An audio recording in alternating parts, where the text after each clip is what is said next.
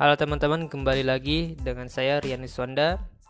Di episode kali ini kita akan ngomongin tentang problem solving.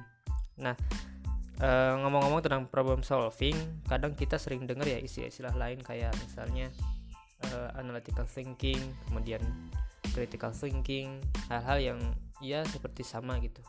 Seperti sama dengan problem solving. Nah, kita akan bahas eh, nanti kita akan tahu apa sebenarnya perbedaan dari tiga hal ini tapi kalau secara definisi uh, mungkin definisi, singkat atau simpelnya problem solving itu kan proses di mana kita memecahkan suatu permasalahan dalam kehidupan sehari-hari dalam uh, ke, dalam permasalahan individu ataupun suatu organisasi atau kelompok. Nah, kalau analytical thinking itu kan uh, bagaimana kita berpikir secara sistematis untuk uh, memecahkan suatu permasalahan yang kompleks menjadi uh, menjadi bagian-bagian kecil yang mudah untuk dipahami gitu. Itu uh, analytical thinking. Tapi kalau critical thinking itu adalah proses berpikir untuk kita menilai suatu informasi uh, benar atau salah berdasarkan evidensi yang ada gitu. Jadi nanti kita akan lihat bagaimana uh, penerapan dari ketiga hal ini. Nah kalau kita berbicara tentang problem solving ada tiga step umum uh, dari tiga ini nanti banyak pengembangannya. Uh, tiga ini adalah yang pertama bagaimana kita mengidentifikasi permasalahan yang ada. Itu tahap pertama. Atau ada istilah lainnya mendefinisikan permasalahan. Gitu. Kemudian yang kedua adalah mencari alternatif solusi atas permasalahan yang ada. Dan yang ketiga adalah memutuskan uh, mana solu ide solusi mana yang digunakan kemudian penerapan. Tiga step itu. Nah step pertama identifikasi masalah itu memerlukan kemampuan tadi analytical thinking. Bagaimana kemampuan kita menganalisis suatu permasalahan. Sedangkan step 2 yaitu alternatif solusi kita memerlukan kemampuan kreatif uh, creative thinking. Sedangkan di step ketiga kita memerlukan kemampuan decision making mengambil sebuah keputusan gitu. Nah kita akan breakdown kita akan bahas satu persatu step by step dari mulai identifikasi suatu permasalahan. Nah tadi disebutkan bahwa di step ini kita memerlukan kemampuan untuk menganalisis suatu permasalahan Bagaimana sih cara kita menganalisis suatu permasalahan? Ada beberapa step yang bisa kita lakukan. Yang pertama, kita kumpulkan informasi sebanyak mungkin, se sebanyak mungkin yang bisa kita dapatkan. Nah, di sini di step ini kita harus berpikir kritis atau critical thinking. Jadi, saya melihat critical thinking ini ya diterapkan di seluruh step problem solving ini Nah, ketika kita mengumpulkan sebuah informasi, kita harus kritis karena kita harus menilai ini informasi uh, benar atau salah, cukup atau belum sesuai evidence. Misalnya gini, terkadang kita uh, dalam dalam dalam uh, mendefinisikan suatu masalah, kita hanya mengumpulkan data-data yang sesuai dengan opini kita. Nah, itu salah satu kesalahan yang sering dilakukan di step pengumpulan data kita harus terbuka. Harus open minded kita harus uh, melihat berbagai kemungkinan. Setelah data-data itu dikumpulkan maka baru diorganize disusun. Disusun uh, menjadi pengelompokan pengelompokan tertentu. Baru kemudian di tahap ketiga kita melihat kausalitasnya melihat polanya saling keterkaitannya gitu Nah, kalau kita uh, aplikasikan gitu dalam suatu metode banyak sebenarnya metode analisis yang yang uh, bertebaran gitu. Ada contohnya misalnya SWOT. SWOT itu kan kalau kita uh, pelajari berarti yang pertama itu kumpulkan data. Kemudian setelah data itu terkumpul baik itu dengan wawancara, dengan observasi, dengan searching dan sebagainya gitu. Udah itu dikategorisasikan berdasarkan oh ini SWOT-nya in uh, maksudnya ini strength-nya kemudian ini weakness-nya ini opportunity-nya kemudian threat-nya dikumpulkan tuh dikategorisasikan kemudian dianalisis uh, kausalitasnya polanya. Misalnya strength ketemu dengan opportunity dan sebagainya gitu. Banyak juga teknik-teknik uh, analisis yang bisa kita gunakan. Misalnya ada fishbone ada stream analysis ada banyak. Nah tapi dasarnya sebenarnya metode-metode yang banyak itu sama gitu. Tahapannya adalah kumpulkan kemudian kelompokkan kemudian lihat kausalitasnya.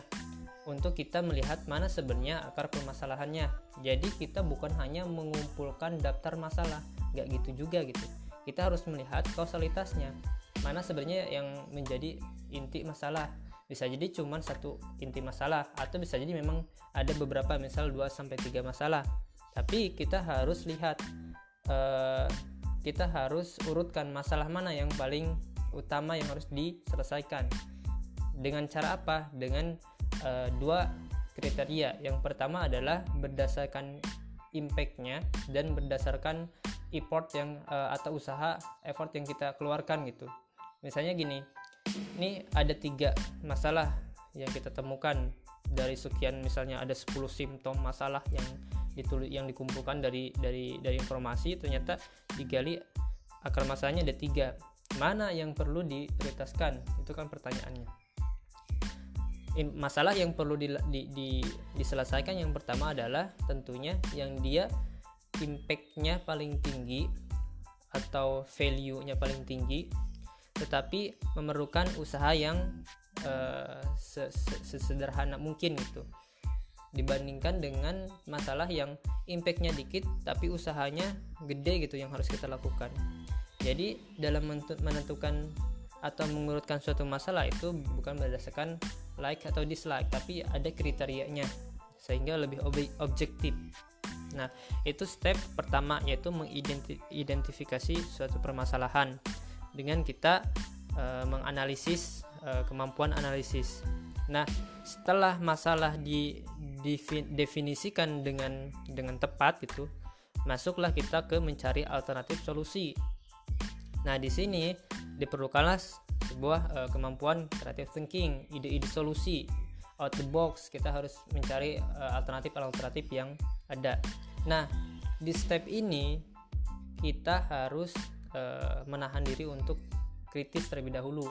Maksudnya gini kadang ya di suatu organisasi itu orang baru ngasih ide udah langsung dikritisi sama yang lain atau bahkan diri kita sendiri gitu. Kita punya ide langsung langsung dikritisi oleh diri sendiri dicoret. Misalnya kita lagi nulis kita nulis A belum uh, kemudian B eh A langsung dicoret.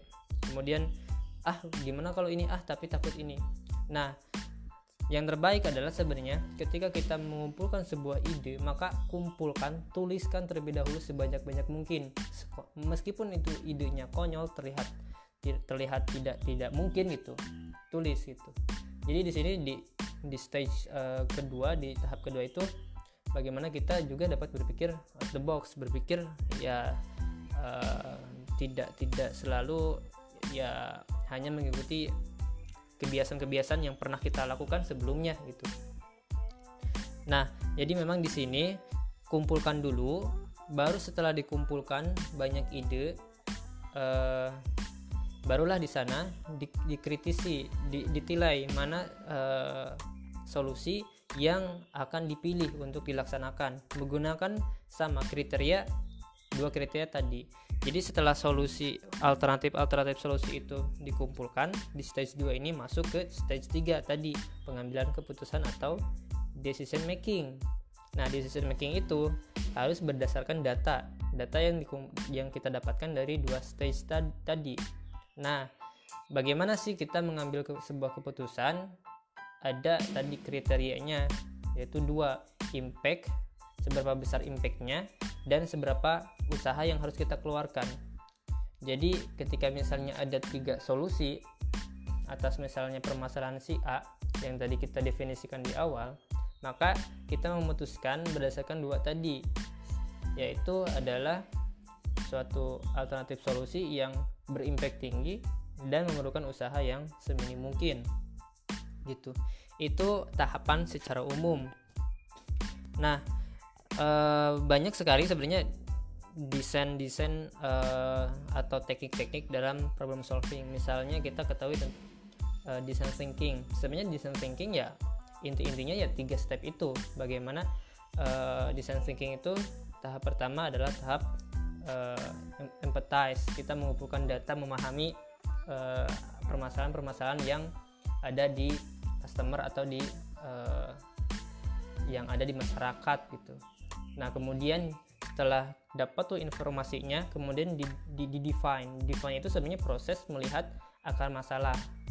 Untuk mendapatkan oh ternyata misalnya ada tiga masalah. Kemudian uh, ditentukan mana yang akan di, uh, diselesaikan pertama. Kemudian masuk ke idea mencari ide-ide solusi. Kemudian dibikinlah prototipenya dan dites gitu.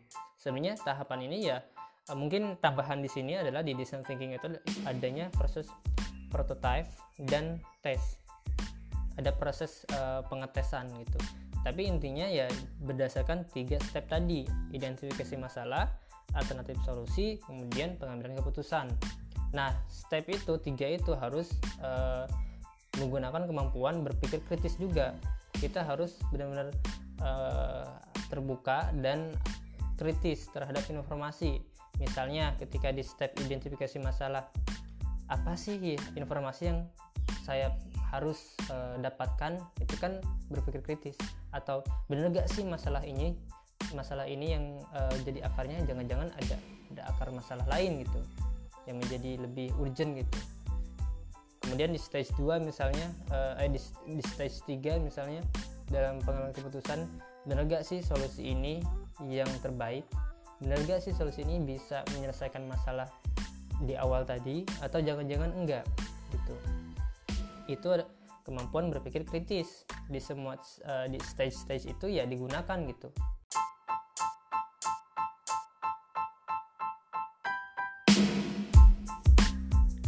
Nah, kemudian ada beberapa hal yang bisa jadi menjadi penghambat kita untuk berpikir berpikir kritis gitu.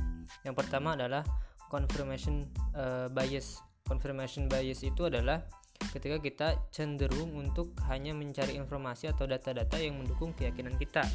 Artinya ketika misalnya kita diberi tugas oleh misalnya satu organisasi untuk mencari data uh, atau mencari inovasi produk. Nah, confirmation bias itu ketika kita fokus hanya mencari data yang justru ha hanya mendukung uh, opini kita oh menurut saya produk ini pasti laku. Kemudian kita hanya mengumpulkan data-data yang yang mendukung uh, opini kita tanpa justru uh, mensurvey benar-benar kebutuhan pasar melihat data-data yang ada gitu. Jadi uh, bagaimana uh, agar kita tidak terhindar dari confirmation uh, bias ini kita harus terbuka. Kita harus terbuka terhadap seluruh data opini-opini yang bertentangan dengan uh, bisa jadi pendapat kita atau uh, ya kesukaan kita. Kemudian yang kedua tipsnya adalah kita harus mengkritisi opini sendiri gitu agar kita bisa melihat alternatif view, melihat uh, pandangan yang lain. Kemudian yang ketiga, kita tidak melibatkan emosi ketika kita ya mengumpulkan data tersebut. Itu yang pertama, confirmation bias. Kemudian yang kedua adalah uh, misunderstanding of criticism. Jadi kita cenderung menyalahartikan kritik yang diterima uh, yang sebagai sesuatu yang bersifat negatif. Jadi intinya kita kayak rentan dikritik oleh orang lain. Nah, ini menghambat kita untuk berpikir kritis. Karena sebenarnya kritikan itu membangun bagi kita. Yang terpenting bukan kritikan yang bersifat uh, apa ya, menjatuhkan atau apa. Selama kritik itu apa ya baik untuk kita dan memang fakta uh, maksudnya fakta itu sesuai gitu bukan menjelek-jelekan ya kita harus terbuka terhadap kritik tersebut gitu. Kemudian yang ketiga adalah kita uh, kadang berpikir bahwa opini kita itu yang terbaik. Nah ini juga menghambat uh, ketika kita merasa bahwa apa yang kita pikirkan itu adalah yang terbaik gitu. Kita harus ber, ber, berpandangan bahwa uh, masih ada sudut pandang lain yang uh, mungkin pasti lebih baik dari kita karena keterbatasan pengetahuan kita gitu. Karena pasti ada uh, orang yang lebih banyak pengetahuannya sehingga memiliki sudut pandang yang berbeda. Kemudian yang keempat adalah tadi melibatkan uh, emosi ketika kita mengumpulkan data atau kita membangun reasoning atas uh, atas opini kita. Nah, kita masuk ke contoh penerapan dari problem solving dalam sebuah organisasi. Tadi step pertama adalah kita mengidentifikasi suatu permasalahan. Nah, katakanlah organisasi A.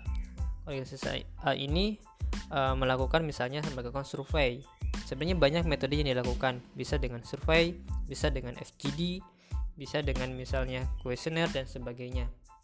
Di step ini mengumpulkan data sebanyak-banyaknya, kemudian mendiskusikannya, menganalisis mana sebenarnya yang menjadi problem utama di organisasi tersebut.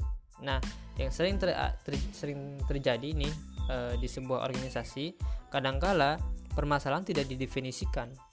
Kadangkala ya mem member atau anggota organisasi memiliki sudut pandang yang berbeda-beda, memiliki persepsi yang berbeda-beda tentang permasalahan yang terjadi.